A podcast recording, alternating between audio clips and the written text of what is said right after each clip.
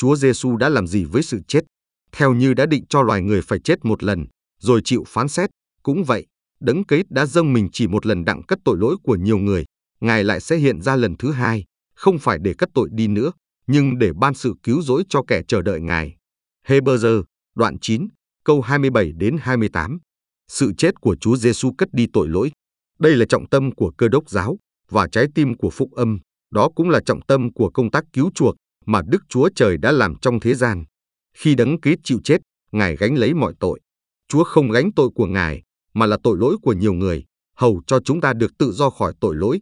Đây là câu trả lời cho nan đề nghiêm trọng nhất ở trong đời sống của chúng ta, dù chúng ta có cảm thấy đó là nan đề chính yếu hay không. Có một giải pháp giúp chúng ta được công bình ở trước mặt Đức Chúa Trời, thay vì là tội nhân. Câu trả lời là, sự chết của đấng kết đã cất tội lỗi của nhiều người. Ngài đã gánh lấy tội lỗi của chúng ta trên thập tự giá, chịu lấy cái chết mà đáng lẽ chúng ta phải chịu. Còn bây giờ, sự chết của chúng ta có ý nghĩa như thế nào? Theo như đã định cho loài người phải chết một lần, sự chết của chúng ta không còn là sự trừng phạt vì cớ tội lỗi nữa, vì tội lỗi của chúng ta đã được Chúa gánh hết rồi. Tội lỗi của chúng ta được cất đi nhờ sự chết của đấng Christ. Chính Ngài đã gánh chịu sự trừng phạt. Vậy thì tại sao chúng ta còn phải chết?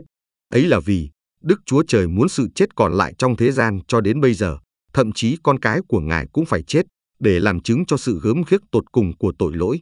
Khi chúng ta chết đi, chúng ta đang cho thấy ảnh hưởng của tội lỗi ở trong thế gian qua thân xác của chúng ta. Nhưng đối với con cái của Đức Chúa Trời, thì sự chết không còn là cơn thịnh nộ của Ngài để đoán phạt chúng ta nữa, mà sự chết đã trở thành lối vào dẫn đến sự cứu rỗi, chứ không phải sự đoán phạt nữa.